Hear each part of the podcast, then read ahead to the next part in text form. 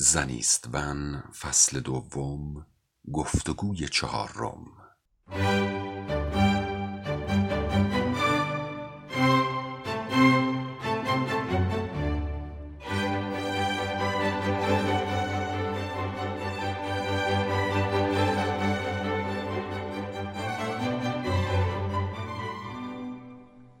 راهکارهایی برای مجموعه آموزش در جامعه در گفتگوی امیرعلی چشمه و تیام ندری روانشناس در زنیستون.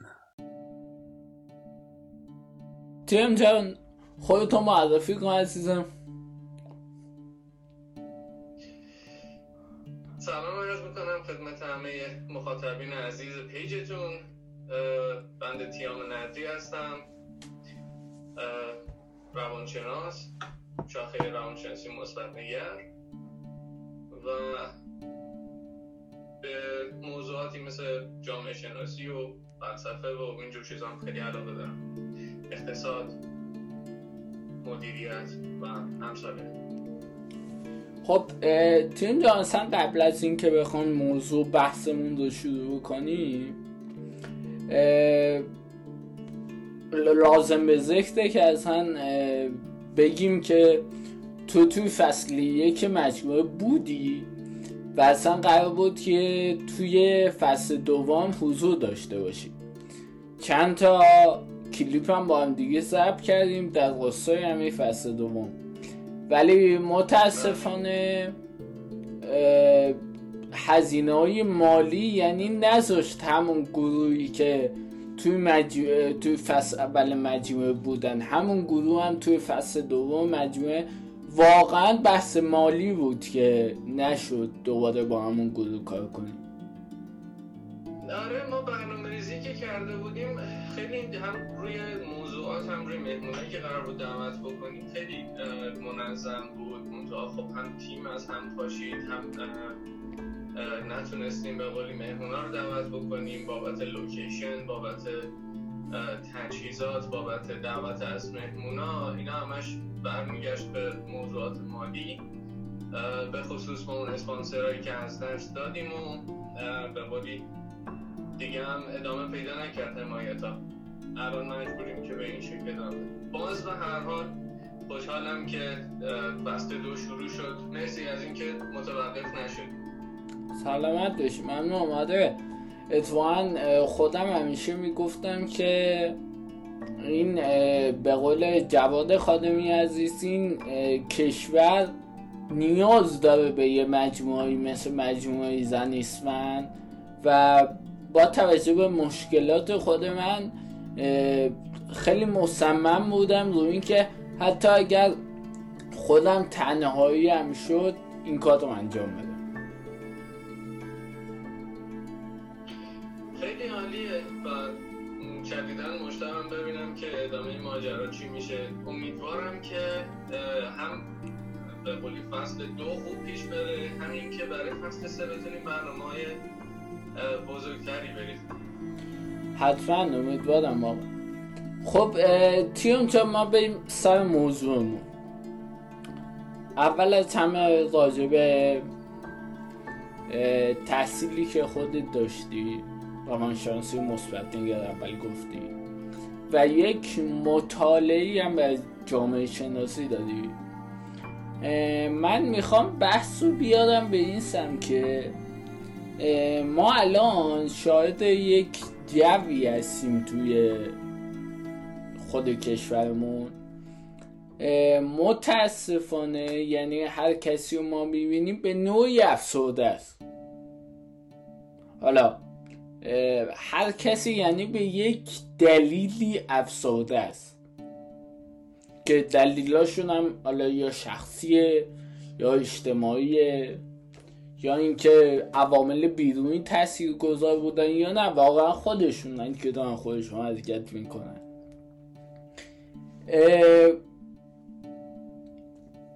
من می‌خواستم اولین سوالم این باشه. به نظر تو این افسرده بودن یک جامعه افسرده و این منفی نگاه کردن به زندگی از دوران قبل از کرونا بوده یا نه؟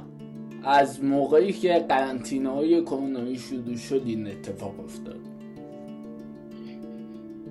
خب اگر راجع به جامعه جهانی حرف بزنیم که از دوره کرونا بود. ما آمار افزایش شدید افسردگی رو داشتیم که به خاطر قرنطینه ها بود و خونه نشینی باعث فاصله گرفتن آدما از همدیگه شد باعث شد که ارتباط اجتماعی کم بشه. ما می‌دونیم که یکی از نیازهای انسان ارتباط اجتماعی ما اصلا بدون بقیه نمی‌تونیم زندگی کنیم.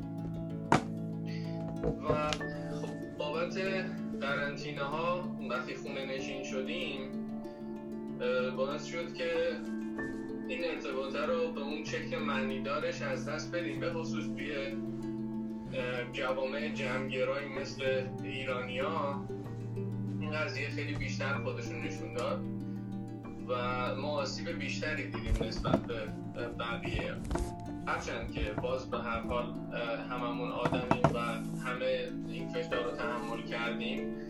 ولی به روش های مختلفی سعی کردیم به قولی جبرانش کنیم که برای بعضی جواب داد. مثلا دورکاری هایی که اتفاق افتاد خب باعث شد که یه سری از مشاغل بیشتر رشد بکنن. یه عده که شاید خیلی کارشون رونق نداشت کارشون عوض بشه سبک کار عوض شد و هماهنگ شدن. تونستن از پس این ماجرا بر بیان. یعنی اگر شغل ها هم از دست می‌رفت که خب خیلی از مشاغل آسیب دیدن توی دوران کرونا و ضمن اینکه به خاطر کاهش عمومی درآمد رکودی که توی بازار به وجود اومد باعث شد که خیلی از مشاغل آسیب ببینن به خاطر اینکه خریدا پایین اومد گردش مالی ها پایین اومد. اما با این وجود یه ای تونستن که به قولی اون ماجرا رو بالا نگه دارن و با شیوه های جدید تونستن کار انجام بدن که می‌دونیم کار کردن و اون حس مفید بودن و به در بخور بودنی که از کار کردن به دست میاد باعث میشه که ما بتونیم اون عزت نفس رو بالا نگه داریم و به قولی این جلوی افسردگی بیشتر رو بگیریم. ولی اگر به خود جامعه ایرانی نگاه بکنیم حالا غیر از اتفاقایی که به شکل بین المللی افتاد. ما ایرانی ها از دو جنبه ضرر کردیم و از دو جهت می‌خوایم نگاش بکنیم. یکیش مربوط به دوره کرونا است. این وضعیتی که الان تو کشورمون هست و یکیش هم مربوط به قبل از این ماجرا که ریشه هاش برمیگرده به خیلی قبل. بخش ماجرای کروناش که خب همون بلایی که سر بقیه دنیا اومد سر ما اومد و فقط فرقش این بود که میگم به خاطر فرهنگ جمعگرای ما ما یه سری چیزها رو مثل دید و بازدیدای عیدا و مهمونیا و دیدن فامیل و اینجور چیزها رو از دست دادیم و خب اینا شاید رسمش تو بقیه دنیا کمتر باشه. و این فرهنگ ویژه ایرانی از این ماجرا به شدت آسیب دید. و راجع به سابقش هم بخوایم صحبت بکنیم راجع به این مدل اتفاقی که توی دنیا افتاده. ما تا حالا یه چنین ابعاد پندمی نداشتیم.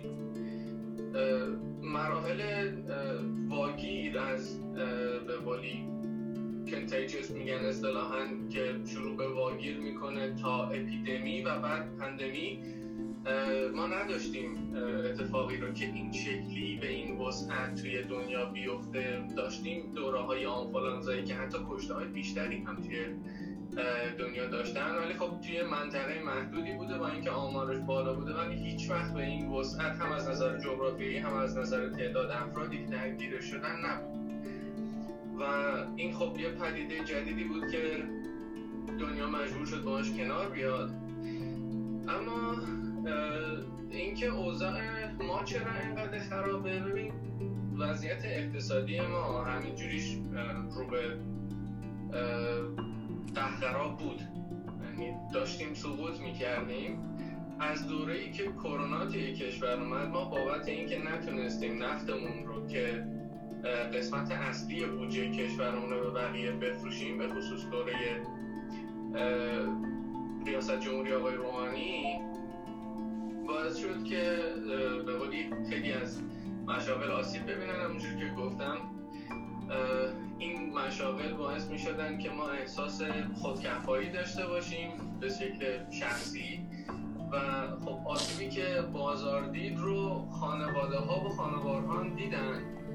و همین باعث شد که به قول این آمار افسردگی بیشتر بره بالا. و اینکه ببین توی هر جامعه ای وقتی می‌خواد یه تغییر بزرگی که اسمش می‌ذاریم انقلاب اتفاق بیفته چهار تا مرحله اساسی طی می‌کنه. اول نارضایتیه یعنی جمع زیادی از مردم یعنی بیشتر مردم ناراضی خواهند بود. بعد اعتراضه یعنی مردم شروع می‌کنن به اعتراض کردن این اعتراض رو شروع می‌کنن بیان کردن. و اون نارضایتی علنی میشه به زبون میاد. توی مرحله سوم آگاهی به وجود میاد. یعنی من متوجه میشم که چه چیزی رو باید عوض بکنم و چه جوری باید عوضش بکنم.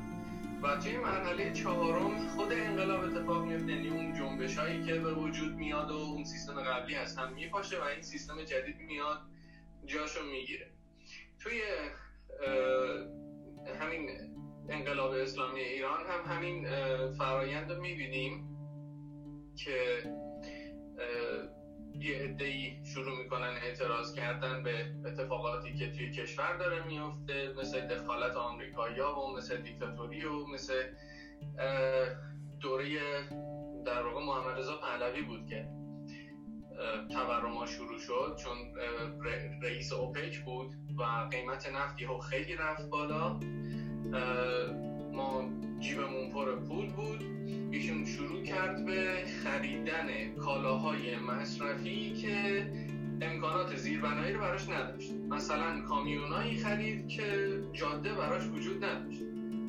و اونجا این استارت تورم خورد. مردم شروع کردن به اعتراض کردن حالا به دلایل مختلفی روی هم دیگه جمع شد. بعد از اون یه آگاهی به وجود من که آقا ما اگر قرار باشه که محمد رضا پهلوی و سیستم سلطنتی رو عوض بکنیم اگر بخوایم براندازی انجام بدیم چی قراره بذاریم جاش؟ آیت الله خمینی اومد گفتش که ما می‌تونیم سیستم اسلامی داشته باشیم با یه سری تعاریف و با یه سری ویژگی ها که این حکومت متعلق به مردم باشه و امثال هم حالا اصلا کاری با جزئیاتش نداریم و این مرحله آگاهی جای شکل گرفت که مردم متوجه شدن و قبول کردن که می شود حکومت اسلامی رو جمهوری اسلامی رو جایگزین حکومت سلطنتی ایران کرد. و بعد با همراهی با این ماجرا شروع کردن به خیابونا ریختن اعتراض کردن و در واقع اون انقلاب به شکل جنبشش اتفاق افتاد و سیستم رو از هم گسست و یه سیستم جدیدی جاش گذاشت ببین انقلاب لزوما همیشه سیستم سیاسی رو عوض نمی‌کنه.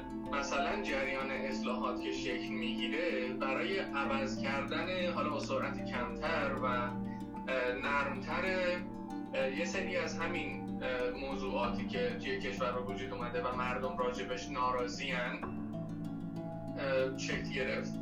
ولی خب به اندازه کافی موثر نبود به اندازه کافی سر حرفشون نبودن. و الان مشکلی که داریم اینه که ما از نظر اقتصادی آسیب به شدت زیادی دیدیم. طی چهل سال گذشته به خصوص به خصوص طی 16 سال گذشته اتفاقات خیلی شدیدی توی اقتصاد ما افتاد. خیلی ضربه های سنگینی خوردیم و قدرت خرید مردم از ابتدای انقلاب تا حالا یک چهارم شد. با وجود پیشرفتهایی که اتفاق افتاده با وجود امکاناتی که به وجود اومده با وجود تغییرات تکنولوژیک و چیزهایی که الان در دسترس مردم هست سیستم های بهداشت و امثال هم خب دچار به پیشرفت شدیم. یعنی این پیشرفت در ما به وجود اومد که دسترسی به خیلی چیزا داشته باشیم. یعنی جریان زندگی دنده عقب نیست. منتها موضوعی که پیش میاد اینه که قدرت خرید من قدرت دسترسی من به این امکانات. برای من آمی برای طبقه متوسط جامعه یک چهارم شده. و مثال خودمونی شو بزنم. مثلا یه کارمند رد متوسط دولت اگر قبلا می‌تونست با حقوق یک ماهش هزار تا سنگک بخره الان با حقوقش می‌تونه 250 تا سنگک بخره. این اینو بهش میگن یک چهارم شدن قدرت خرید. و همون جایگاهه که در واقع قدرتش یک چهارم شده. حالا کاری نداریم که توی طول سالها می‌تونسته این آدم پیشرفت بکنه. مسئله اصلی اینه که این فشار اقتصادی به ما اومد و دوره کرونا اساسا این موضوع رو تشدید کرد که بابت همون نفتی که عرض کردم و بقیه چیزها و مثلا از بین رفتن بازار یه سری از مشاغل فشار اقتصادی که آورد مردم خب ناراضی بودن معترض بودن به خصوص به وضعیت اقتصادی و همچنان حتی جنگ ریاست جمهوری و اسمش می‌ذاریم مناظره دعواهای ریاست جمهوری که به وجود اومد عملا سر اقتصاد بود و اونایی که می اومدن اصلا قول هایی که می‌دادن و برنامه هایی که اعلام می‌کردن بیشترشون محور اقتصاد چرا تغییر نمی‌کنه؟ به خاطر اینه که اون مرحله آگاهی به وجود نیومد ما تا زمانی که با به قولی اکثر آرا اکثر مردم متوجه باشن که چی می‌خوان یک صدا بشن آگاه باشن اصلا سواد این موضوع رو داشته باشن که چی رو می‌خوان عوض بکنن چه جوری باید عوضش بکنن و یک جایگزینی براش پیدا بکنن. که بتونن بهش اطمینان بکنن این سیستم همچنان سراشیبی خواهد رفت.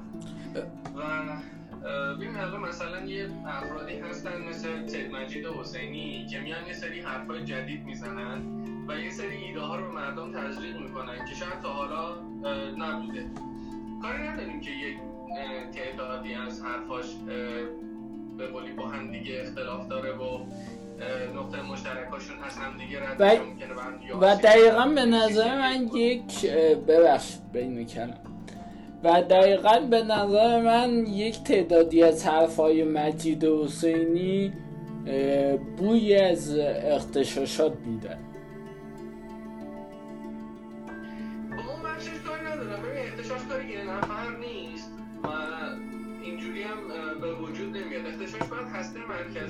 باشه و مجید حسینی تنهایی کاری از دستش بر نمیاد. دستش هم این نیست چون برای نمایندگی مجلس سعی کرد به قولی کاندید شد و سعی کرد وارد مجلس بشه. اصلا کاری با مجید حسینی ندارم. یه مثال بود برای ایده های جدیدی که به مردم این آگاهی رو بده. آقا من اگر این سیستم رو نخوام چی می‌تونم جاش بذارم؟ ببین الان مرحله آگاهی برای این به وجود نمیاد که من و تویی که به عنوان دانش آموز و دانشجو و خاندار و کارمند سطح پایین و اینا داریم توی جامعه زندگی می‌کنیم که تعدادمون هم کم نیست. شاید بیشتر از 20 میلیون نفر آدم من همینه که داریم راجبشون صحبت می‌کنیم. اینا هیچ کدومشون کتاب اصول سیاست یا اصول اقتصاد یا موضوعاتی که الان توی کشور سرش بحث هست مشکل هست باهاش درگیریم نمی‌خونن.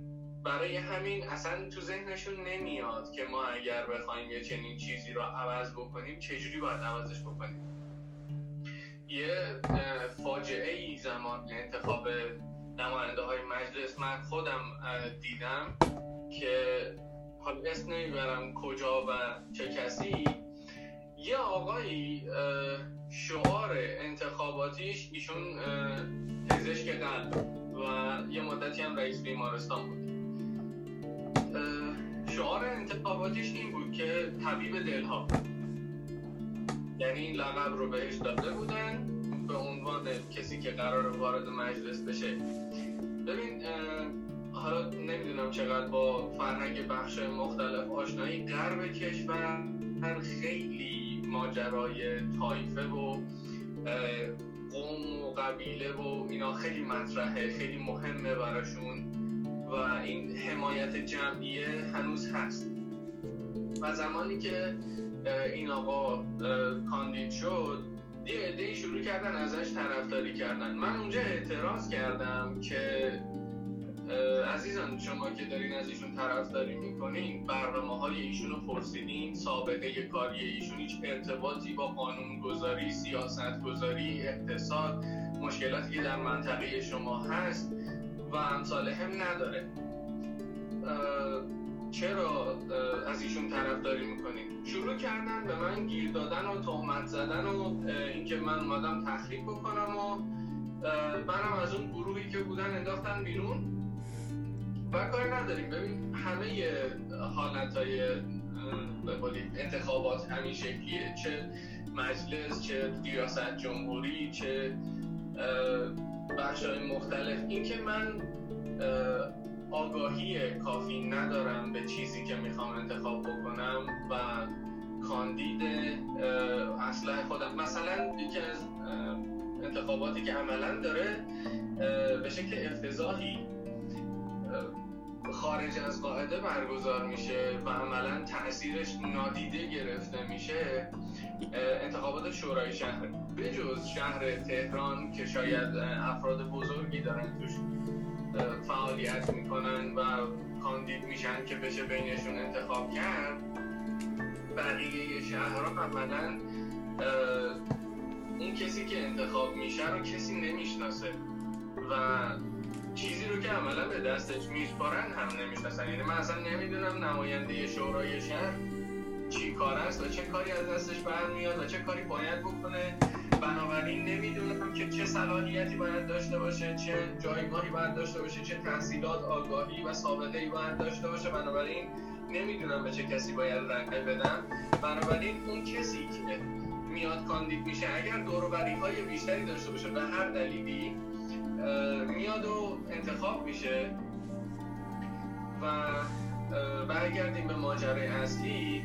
موضوع آگاهی که الان وجود نداره بین مردم و افرادی که توسط پروپاگاندا دارن اولا هدایت میشن توسط رسانه دارن گول می‌خورن رسانه های مختلف شعارای دهم پرکن و به قولی قولا و وعده هایی که هیچ معنی نمیده و حتی مطمئن نیم اونهایی که یه ذره راجع به اقتصاد پیگیر بوده باشن. حتی نه اصلا به قولی سوادش به کنار. همین که حافظه اقتصادی داشته باشی متوجه میشی که جوابگو نیست. بنابراین این سیستم تغییر نمی‌کنه و تا زمانی که این سیستم تغییر نکنه این شیب اقتصادی رو به پایین باعث میشه که حال مردم ما همچنان روز به روز بدتر از گذشته باشه. حالا تیم جان این صحبت هایی که کردی من یه مثال خیلی نزدیک رو که چیز اتفاقی که برای خود من افتاد و تو در جریان این قضیه بودی یعنی از عواست قضیه فهمیدی و کاملا در داخل این قضیه بودی و می‌دونستی که داشت چه اتفاقی میفته اتفاقی بود که اوایل فیلم برداری فصل اول مجموعه یعنی اوایل زمستون 1399 اتفاقی که برای من افتاد و خیلی ها می‌گفتن که آقای امیرعلی چشمه جدا از این که اشتباه می‌کنه خیلی هم داره حرف مفت می‌زنه. و جالب اینجاست که با گذشت زمان که مثلا یه سری آگاهی ها بهشون رسیده و یه جورایی دارن فکر می‌کنن. 20 درصد از اون افرادی که این صحبت رو می‌کردن الان اومدن که میگن که کاش ما امیرعلی چشمه های بیشتری رو داشتیم.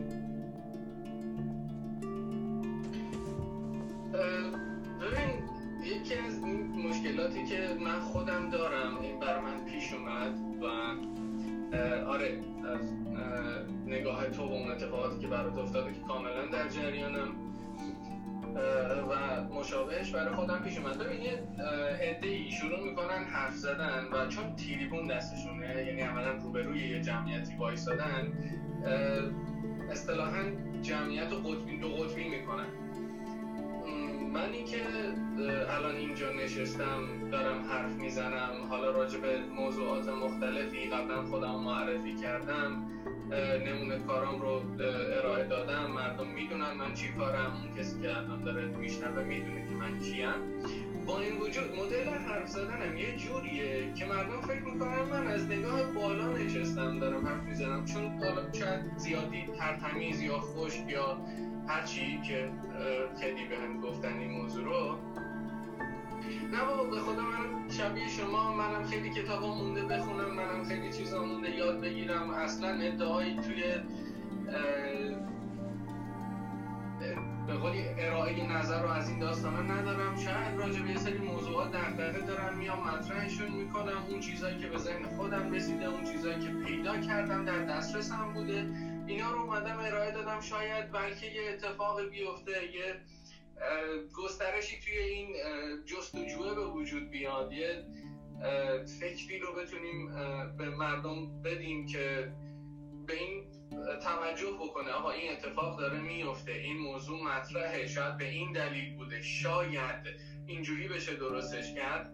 و زمانی که دارم این حرفا رو می‌زنم شاید نمی‌دونم مدل حرف زدنم شاید اینکه رو به دوربین دارم حرف می‌زنم اینکه تریبون دست منه و من دارم بقیه رو مخاطب قرار میدم من متهم این ماجرا می‌کنه که دارم از بالا بقیه رو نگاه می‌کنم. نه به خدا من فقط دارم نگرانیم رو گسترش میدم. عزیزم مخاطب گلم به خدا من اصلا هیچ مدل ادعایی تو هیچ زمینه ای ندارم. من چهار تا دونه کتاب خوندم نگران یه سری چیزا شدم. دیدم بقیه شاید خیلی راهشون رو نمی‌دونن. اومدم گفتم که شما برین از این راهی که من رفتم یا راه دیگه ای اگر دارین پیشنهاد بدین. ببینیم چجوری میشه حلش کرد.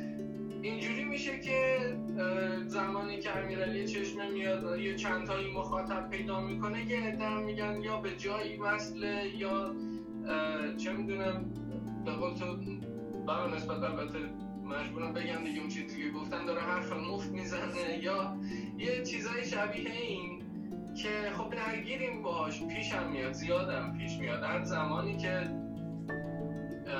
اراده بکنی حرفی بزنی و نظر داشته باشی اصلا به خصوص وقتی روبرویات بیشتر از جهت خودتن جمعیت به قطبی میشه اینجوری میشه که پیش میاد اونایی که مخالفت می‌کنن. ما که می‌دونیم چرا این راه اومدیم می‌دونیم چرا باید پیش بریم و می‌دونیم چجوری پیش بریم. اونایی هم که همراه ما می‌دونن ما چرا داریم این کار می‌کنیم. امیدوارم اینجوری بتونیم آدم های بیشتری رو به خصوص اونایی که الان مخالفن با خودمون همراه بکنیم که به ما کمک بکنن. باز تکرار می‌کنم هیچ ادعایی ندارم. منم شاگردم منم همچنان در حال یادگیریم. به خصوص به خاطر سنم شاید حتی سابقه سیاسی هم نداشتم سابقه پله بالای مدیریتی و فعالیت سازمانی هم نداشتم این منو به قولی که موقعیت حساستری قرار میده تحت فشار مخاطب هستم و دقیقا روبروی شما عرض می‌کنم که امیرعلی چشمم توی همین موقعیت و بابت همینه که داره یه سری فشار رو تحمل می‌کنه. خیلی ممنونم ازت دیم جان. کیا من این یه صحبت رو بکنم. بعد می‌خوام توی صحبت بعدیم بحث و سوق بدم به سمتی که حالا از اول صحبت گفتیم که ما می‌خوایم این صحبت رو بکشیم به اون من فکر می‌کنم موقعیتی که الان یعنی خیلی تکرار ایران نسبت به جهان تکرار اتفاقات منفی توی ایران. خیلی بیشتر از جاهای دیگه جهانه. پنجاه درصد قضیه به خاطر موقعیت جغرافیایی ایران.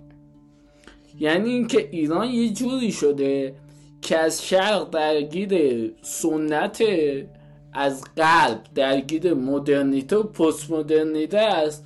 و کل جهانم و خود ایرانم درگیر جهان کروناییه یعنی واقعا هم خود هم خود دولت ایران و هم خود مردم ایران یه جورایی سرگردون میشن بین این همه تعداد اتفاقاتی که داره میفته و سرگردان بین این فرهنگ مختلف.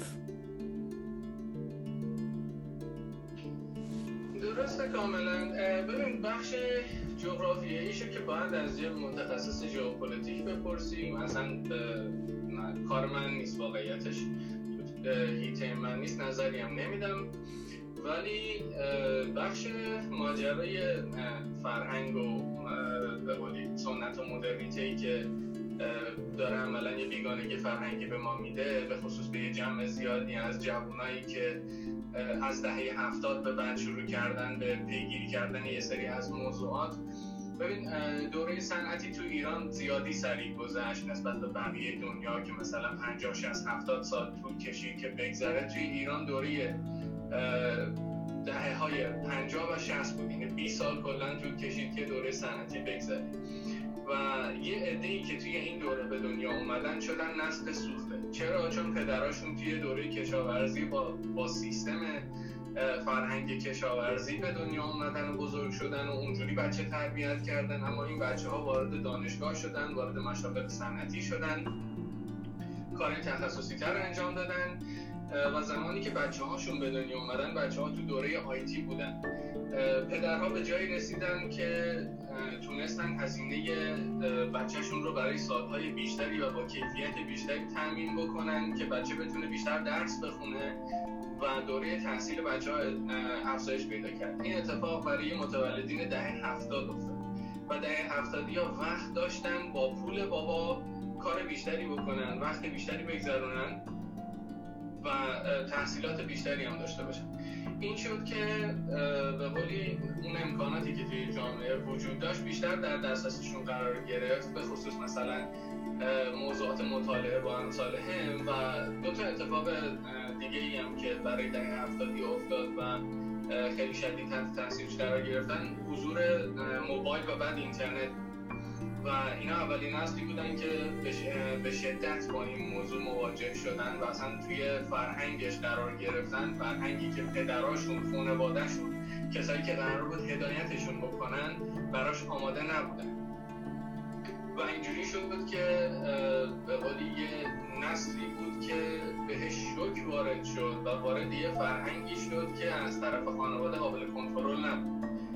و اینجوری شد که این شکاف باعث شد ما الان یه احساسی داشته باشیم نسبت به کسایی که اطرافمون داریم می‌بینیم می‌بینیم که خب با قبلی خیلی فرق می‌کنن اما با هم نسلی های خودشون هم خیلی فرق می‌کنن. اختلاف زیادی هست بین آدم هایی که الان دارن زندگی می‌کنن و فرهنگشون با کسایی که قبلشون زندگی می‌کردن. زندگی خیلی یک دستر و یک اواختر بود بین نسل قبلی.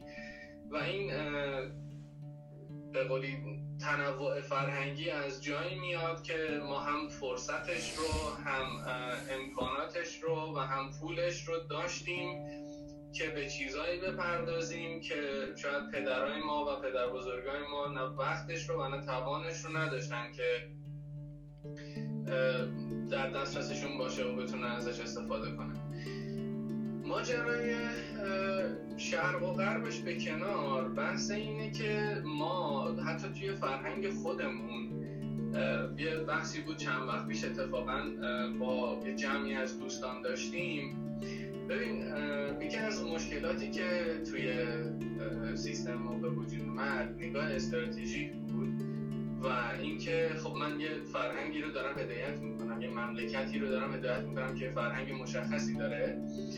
از زمان خلفای عباسی به بعد مردمی که توی این کشور زندگی کردن حالا اینا رو از یه به دکترای تاریخ بخون مثلا دکتر موسیبن که قبلا راجبی صحبت کرده بپرسی که تو همین مجموعه هم حرف زده. مردم اون تعلق خاطره به کشور و اون ملیت رسمی رو نداشتن که به خودشون بگن ایرانی. و برای همین شاید برای فرهنگ خیلی تلاش نمی‌کردن. و دست به دست شدن حکومت و تیکه تیکه بودنش توی جاهای مختلف باعث شد که این نگاه استراتژیک بلند مدت شکل نگیره که من مردم رو بخوام چجوری هدایت بکنم. زمان خلفای عباسی اون نهضت ترجمه که راه افتاد تمام علم یونان و روم رو برداشت آورد ایران و دانشمندای ایرانی حالا مثلا کتابخونه بغداد بزرگ یعنی کتابخونه دنیا بود اون زمان. ایرانی ها خیلی به این موضوع کمک کردن و خیلی به رشد علم کمک کردن. ما افراد بزرگی مثل فارابی و ابن سینا و غزالی و خاجه نصیر توسی و امثال هم رو از این دوره داریم. ولی چون کار این افراد ادامه پیدا نکرد و به قولی شرایط تاریخی و سیاسی و اون نگاهی که به کشورداری بود باعث شد که این جریان علمی و اون انقلاب و اون طرز فکر را ادامه پیدا نکنه ما عملا به دوره رسیدیم که دیگه اون نگاه پیشرفت علمی رو نداشتیم. برعکس توی اروپا این موضوع اوج گرفت و شروع کردن یه سری چیزهایی رو به وجود آوردن و چون حالا اعتقادات ما و شرایط ما رو نداشتن هم حکومتی هم مذهبی با ما خیلی تفاوت داشتن بعد از دوره رنسانس وقت کردن که به یه سری چیزا مثل مثلا علم خالص بپردازن که توی مملکت ما همچنان هم تعریف نشده است. و این علم خالص کاری کرد که شرایط زندگیشون تغییر بکنه. مثلا موضوعات تکنولوژی خیلی براشون مهم شد و اولویت شد. و خب سبک زندگیشون رو عوض کرد موضوعات زیربنایی رو عوض کرد. مثل مثلا حمل و نقل مثل جمعآوری دانش مثلا فناوری چاپ. و خیلی چیزهای دیگه که الان داریم می‌بینیم. مثلا اینترنت از اونجا شروع شد کامپیوتر از اونجا شروع شد هواپیما از اونجا شروع شد و این خیلی موضوعات زندگی بشر رو عوض کرد و چون ما دیگه عملا متفکرین بزرگمون به وجود نمی اومدن که کار قبلی ها رو ادامه بدن و سبک زندگی رو به یه شکل ایرانیزه شده ای با فرهنگ خودشون پیش ببرن ما مجبور به پذیرفتن فرهنگ وارداتی شدیم و این ما رو دو شقه کرد و از زمانی این موضوع اوج گرفت که دولت قاجار اومد روی کار و دولت قاجار می‌دونیم که یه سری آدم عیاش بودن که خیلی لذت میبردن از این موضوع که اون چیزهایی که اروپایی ها دارن رو توی ایران داشته باشن و این باعث شد که ما یه عملا حفره توی فرهنگمون داشته باشیم که با سرازیر شدن موضوعات اروپایی و غربی پر بشه ما گره های فرهنگمون رو با شرق داشتیم و همچنان داریم. اما اون بخشی رو که قرار بود هویت ما رو حفظ بکنه و به شکل ملی پیش بره به خصوص ماجراهای فلسفه که خیلی آدم های بزرگی تو این زمینه داشتیم یا ادبیات مثلا این نتونه ادامه پیدا بکنه و ما عملا به با فرهنگ وارداتی روبرو شدیم مواجه شدیم و شروع کردیم به زندگی کردن چون سبک زندگی ما رو عوض کرد و این باعث شد که ما توی شرایطی قرار بگیریم که خودمون رو نه از شهر نه از غرب بتونیم تشخیص دقیقا. و متاسفانه من فکر می‌کنم که این سوراخی که ایجاد شده ما از قاجار نتونستیم توی قاجار توی دوره قاجار ما نتونستیم هویت خود هویت ایرانی خودمون رو نگه داریم. هیچ وقت این سوراخ پا نمیشه. یعنی ما هر جایی که به یک بنبست می‌خوریم تش می‌رسه به اون دوره قاجار دقیقا به علاوه همچنان هم براش تلاش نمی کنیم که بخوایم اینو پرش بکنیم. یعنی الان هم به فکر این نیستیم که بخوایم این زمینه رو تغییرش بدیم. به این دلیل که حتی توی سیستم آموزشی خودمون چه در مدرسه چه دانشگاه ما موضوعاتی رو داریم که با هم دیگه در تضاد آشکاره نه اختلاف فقط. و مثلا منی که کتاب رشته روانشناسی رو نگاه می‌کنم شما انسان از دیدگاه اسلام رو ببینی کتابش رو یا مثلا کتاب معرفت شناسی رو ببینی خب موضوعات مختلفی توش مطرح شده از نگاه های مختلف غربی، شرقی، ایرانی به خصوص باستانی ها و خب با یه سری اصول آشنا میشی و یه سری چیزها رو برات درست معرفی می‌کنن. یعنی میگن که این موضوعات درستن و این موضوعات رو باید بپذیرید. به این دلیل و به این دلیل. و خب تو میگی که منطقیه. باشه من میپذیرم. و بعد میری جلوتر یهو شروع می‌کنه توی مثلا روش تحقیق یا توی مبانی روانشناسی یه این موضوع رو برای مطرح می‌کنه که روش علمی خالص به این معنی است و این معانی همش از حالا اینو به زبون نمیاره که می‌دونیم ولی این ماجرا همش از اروپا اومده و علم تجربی علم محض علم به درد بخوره و آنچه که علم تجربی نیست عملا علم نیست. با درست غلطش هم کاری نداریم موضوع این اختلاف هست. که من این موضوع رو پذیرفته بودم یه جای دیگه ای و بعد الان اومدم که یه کتاب دیگه دارم با یه موضوع دیگه ای مواجه میشم. اون چی بود؟ این چیه؟ من هم این موضوع رو توی کتاب های دبیرستان دیدم و هم توی کتاب های دانشگاهی. و الان هم اراده ای براش نیست. یعنی دوره قاجار که بماند اون افراد چجوری مملکتی رو اداره کردن امروز روز هم نمی‌بینیم کسی که بخواد موضوع اصلاح بکنه جلوشو بگیره که تغییری ایجاد بکنه که ما برگردیم به غرور ملی و اینجور چیزا. ما یه مشکل اساسی که داریم با با خیلی ها من به شخصه اینکه مثلا دوره رضاخان رو خیلی دوره خوبی می‌دونن به خاطر اینکه خیلی ایرانی بودن رو نشانه غرور معرفی کرد. خیلی ما رو به ناسیونالیسم دعوت کرد و این ملیت رو برای ما خیلی گرامی داشت.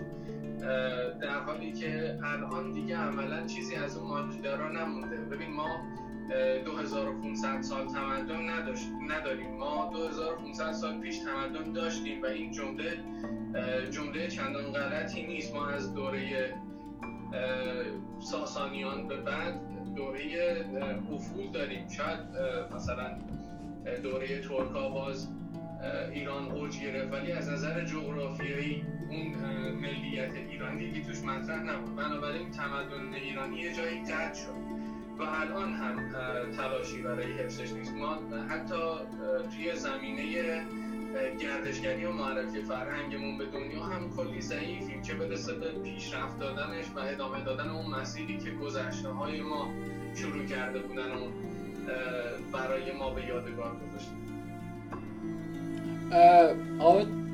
من می‌خوام برسم به بحثی که هم من دوست داشتم و هم تو.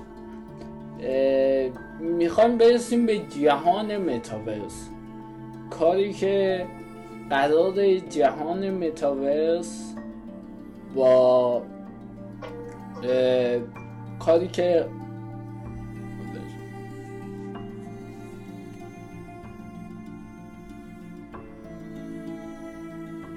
الان اوکیه الان تصویر هست؟ آره, آره. الان می‌خوام برسم به جایی که هم من و هم تو خیلی دوست داشتیم که به این قسمت از بحث برسیم و خیلی دوست داشتیم که همش بحثمون رو سوق بدیم به این قسمت. ما گفتیم که ما اصلا افسردگی داشتیم قبل از کرونا. توی جهان داشتیم توی ایران داشتیم. با اومدن کرونا و قرنطینه های خانگی که کرونا برای ما درست کرد این بحث خیلی تشدید شد. حالا به عقیده خودم یه چیزی که در آینده قرار اتفاق بیفته و قراره که این افسردگیه رو این تنهاییه رو این احساس منزوی بودن رو تش...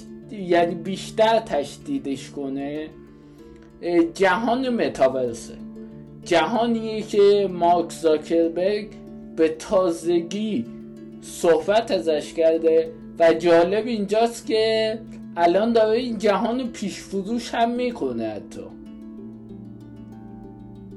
از اون بدتر اینکه الان یه سری از مؤسسه های مالی هستن دارن وام میدن برای خرید زمین توی متاورس. و این خیلی دیگه به قولی شوک عجیبی بود.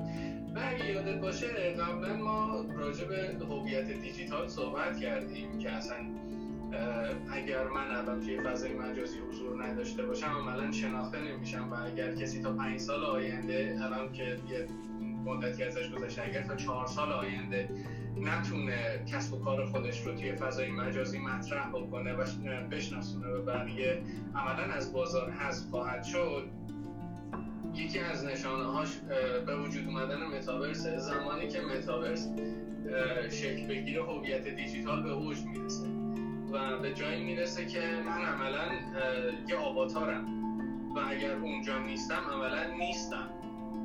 و زمانی هم که می‌خوام کار انجام بدم ارتباط برقرار بکنم یه موقعیتی داشته باشم از نظر اجتماعی سیاسی اقتصادی و هر چیز دیگه هر جنبه دیگه از زندگی اگر توی این موضوع مطرح نباشم عملا دارم حذف میشم از دنیا. راجع به ساختار متاورس اصلا توضیح نمیدم خیلی راحتتر از این حرف فیلم ردی پلیر وان اسپیلبرگ ببینید به همین راحتی. ما می‌دونستیم این اتفاق میافته و حتی می‌دونیم که به قولی از اینجا بعدش هم قراره کجا بره چون ترندای پیشرفت علم مشخصه که داره چی کار می‌کنه. ولی مسئله اینه که ما قبلا گفته بودیم الان هم داریم میگیم احتمالا بعدا هم مجبوریم تکرار بکنیم که یکی از نیازهای انسان ارتباط اجتماعی است و ما بابت این اتفاقاتی که برامون افتاده توی ارتباطات مجازی قرار گرفتیم و ارتباطات مجازی خیلی از نیازهای ما رو برطرف نمی‌کنه. یه مثال خیلی کوچولو برات بزنم. ما یه حواس انسان حالا کار نداریم نظری های مختلفی راجبش هست که ما 23 تا حس مختلف داریم. از موضوعاتی که می‌شناسیم که توی بدنمون پیش میاد ولی بعضی هنوز به پنج اعتقاد دارن. ما میگیم الان شما هفتاشو بشناسیم یکی وستیبیولار شیشمی غیر از شنوایی و بینایی و نامسه و چشایی و بویایی.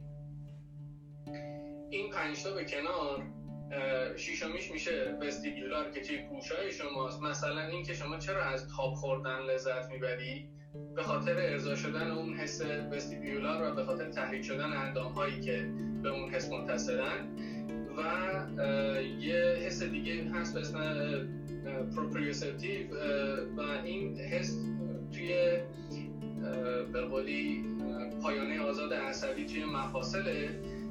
زمانی که احتمالا برخورد کردیم با کسایی که خیلی محکم روبروی رو بغل می‌کنن یا شما رو بغل کردن. این افراد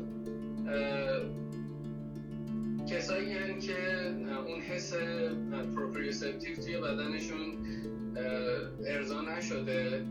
و ببین مثلا یکی از نشانه هاش چرا آدما وقت زمانی که خیلی عصبانی خیلی خیلی عصبانی با شکستن وسیله ها آروم میشن و اون اضطرابشون کاهش پیدا می‌کنه. چرا شکستن باید نتیجه این ماجرا باشه؟ به خاطر اینکه اون حس proprioceptive رو ارضا می‌کنه. زمانی که شما توی ارتباط مجازی قرار می‌گیری و رابطه های مجازی شکل می‌گیره چه دوستانه چه فامیلی و چه روابط عاطفی. ما چون همچنان این بدن رو داریم با خودمون یدک می‌کشیم نیازهایی داره که رفعش نمی کنیم ما اومدیم توی ادارات یه سری چارت نصب کردیم که آقا پشت کامپیوتر اینجوری بشینید با این زاویه بشینید ارگونومی پشت کامپیوتر نشستن این شکلیه. و امثال هم باز با این وجود می‌بینیم که یکی از بزرگترین زایعه هایی که توی بدن کارمندا وجود داره قوس کمره و قوس ستون فقرات که آسیب دیده به خاطر نشستن زیاد.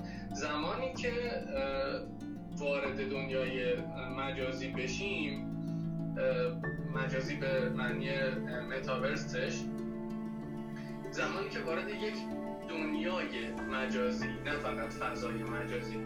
بشیم حواس دیگه ای هستن که به اندازه کافی ارزان نمیشن و اندام هایی که به قولی با این موضوع سازگار نیستن این باعث فشار بیشتری به ما به خصوص از نظر جسمی میشه.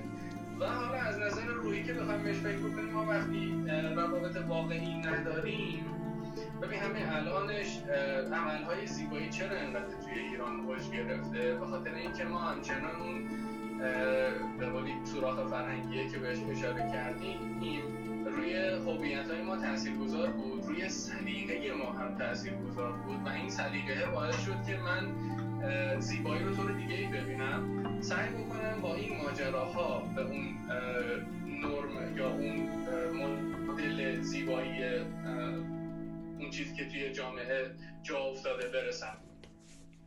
حالا توی فضای مجازی که قرار می‌گیریم می‌کنم توی دنیای مجازی که قرار می‌گیریم این موضوع خیلی بدتره و زمانی که شما می‌تونی آواتار رو تنظیم بکنید برای فرهنگ های فردگرایی مثل فرهنگ های این موضوع شاید شکل یه فان یا تنز داشته باشه که طرف اون چیزی که می‌خواد رو برای خودش دیزاین بکنه.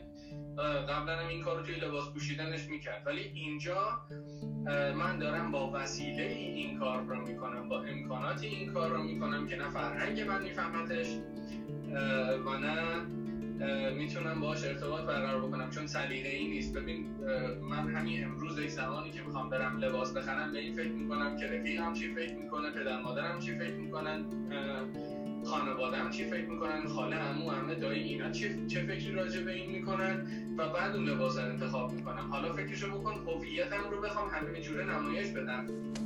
به خصوص زمانی که من وقتی وارد این فضا میشم می‌دونم همین امروزش هم دیگه نیست اما اونجا دیگه قطعا همه می‌دونن که چیزی به اسم حریم خصوصی وجود نداره و وقتی حریم خصوصی نیست و همه دارن منو می‌بینن اونجا با امکاناتی که وجود داره چه حالتی می‌تونم به خودم بگیرم. من یه بار این ضربه رو از ماجرای تغییر کردن فرهنگ و معیار زیبایی خوردم.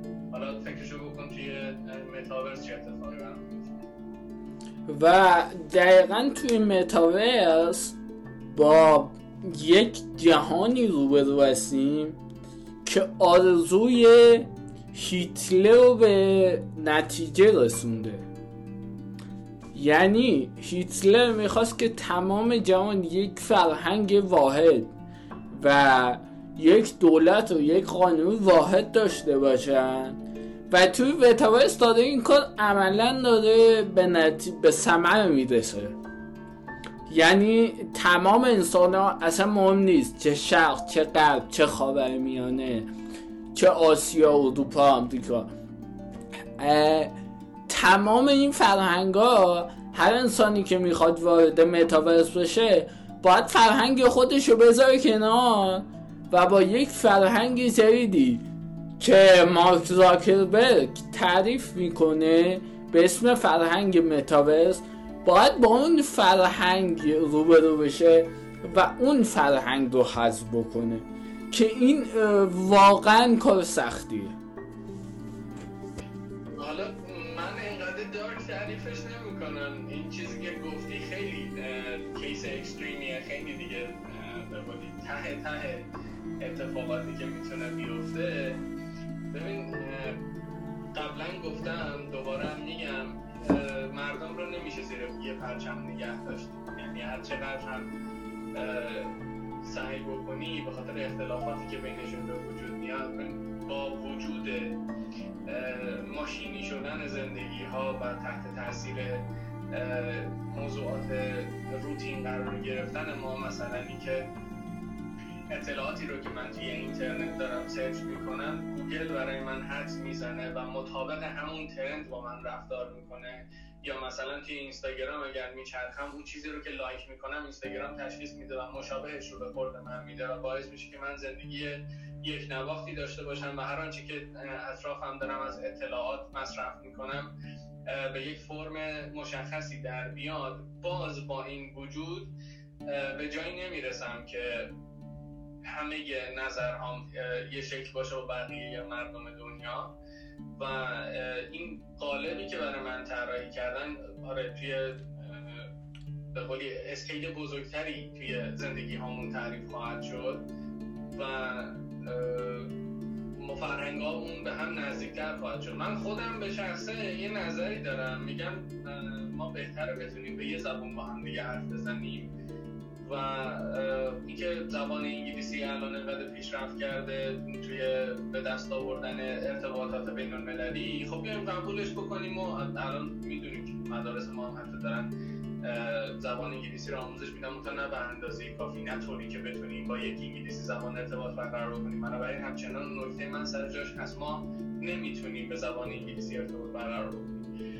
حالا که یه دنیایی به وجود اومده که می‌تونه به قولی مردم رو به جای برسونه که حرف هم دیگر رو بفهمن یه Google Translate ی که بتونه مکالمه های افراد رو براشون جابجا جا بکنه و به یه سبک هدایتشون بکنه مسلما سبک زندگی ها خیلی به هم نزدیکتر خواهد شد. اما می‌دونیم این موضوع رو که اختلافی که توی این ماجرا وجود داره سر ماجراهای سیاسی و فرهنگی و اعتقادی و امثال هم باعث چند پارچه شدن این فرهنگ میشه و هم طبق همون چیزی که قبلا با هم دیگه صحبت کرده بودیم و گفته بودم شرکت های بزرگی پیدا میشن که نظرهای متفاوتی دارن راجع به موضوعات مختلف و اونا هم که تعیین می‌کنن که مردم به چه شکلی توی اسکیل بزرگتری زندگی بکنن. اولا مرزهای جغرافیایی تعریف خودشون رو از دست خواهند داد.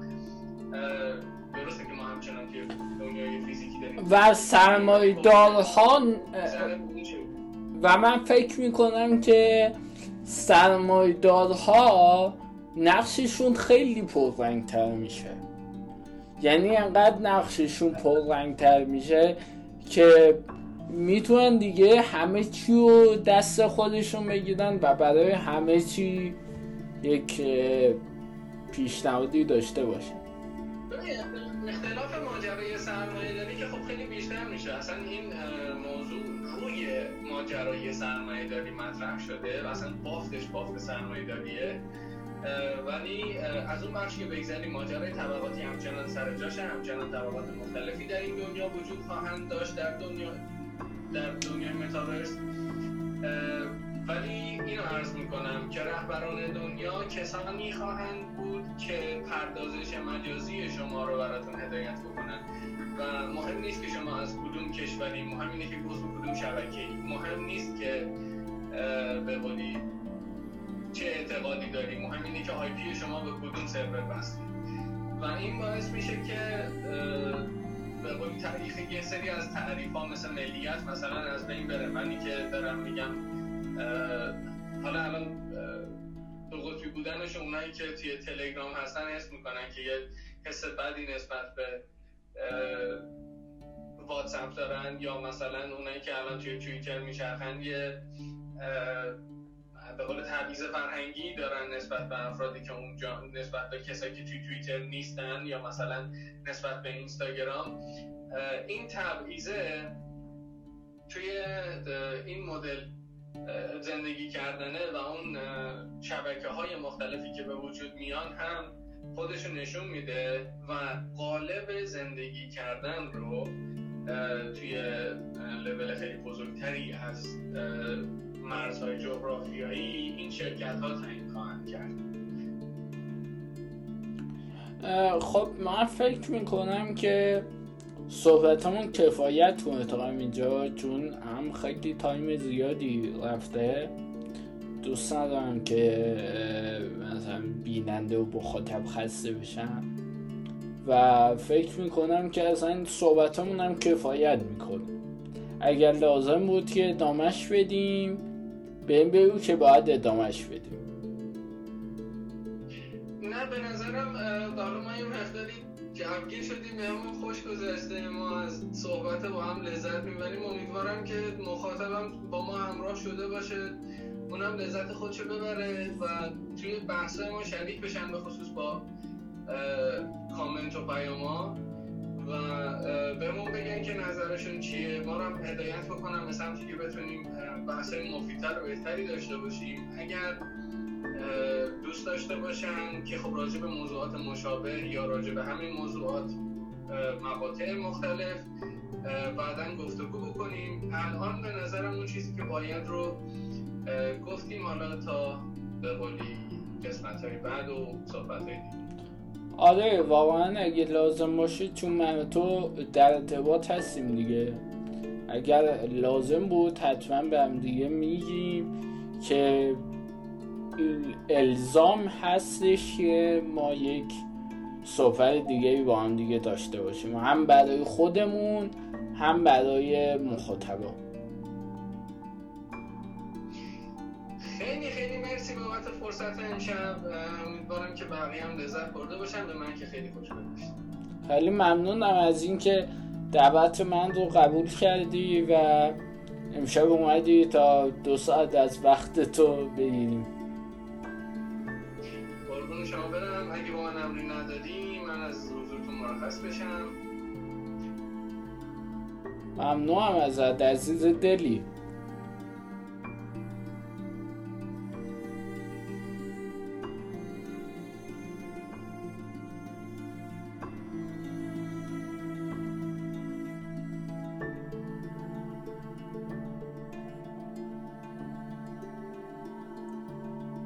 این گفتگو در شبکه های اینستاگرام، شنوتو، گوگل پادکست و یوتیوب در دسترس شما مخاطبان ارجمند قرار خواهد گرفت.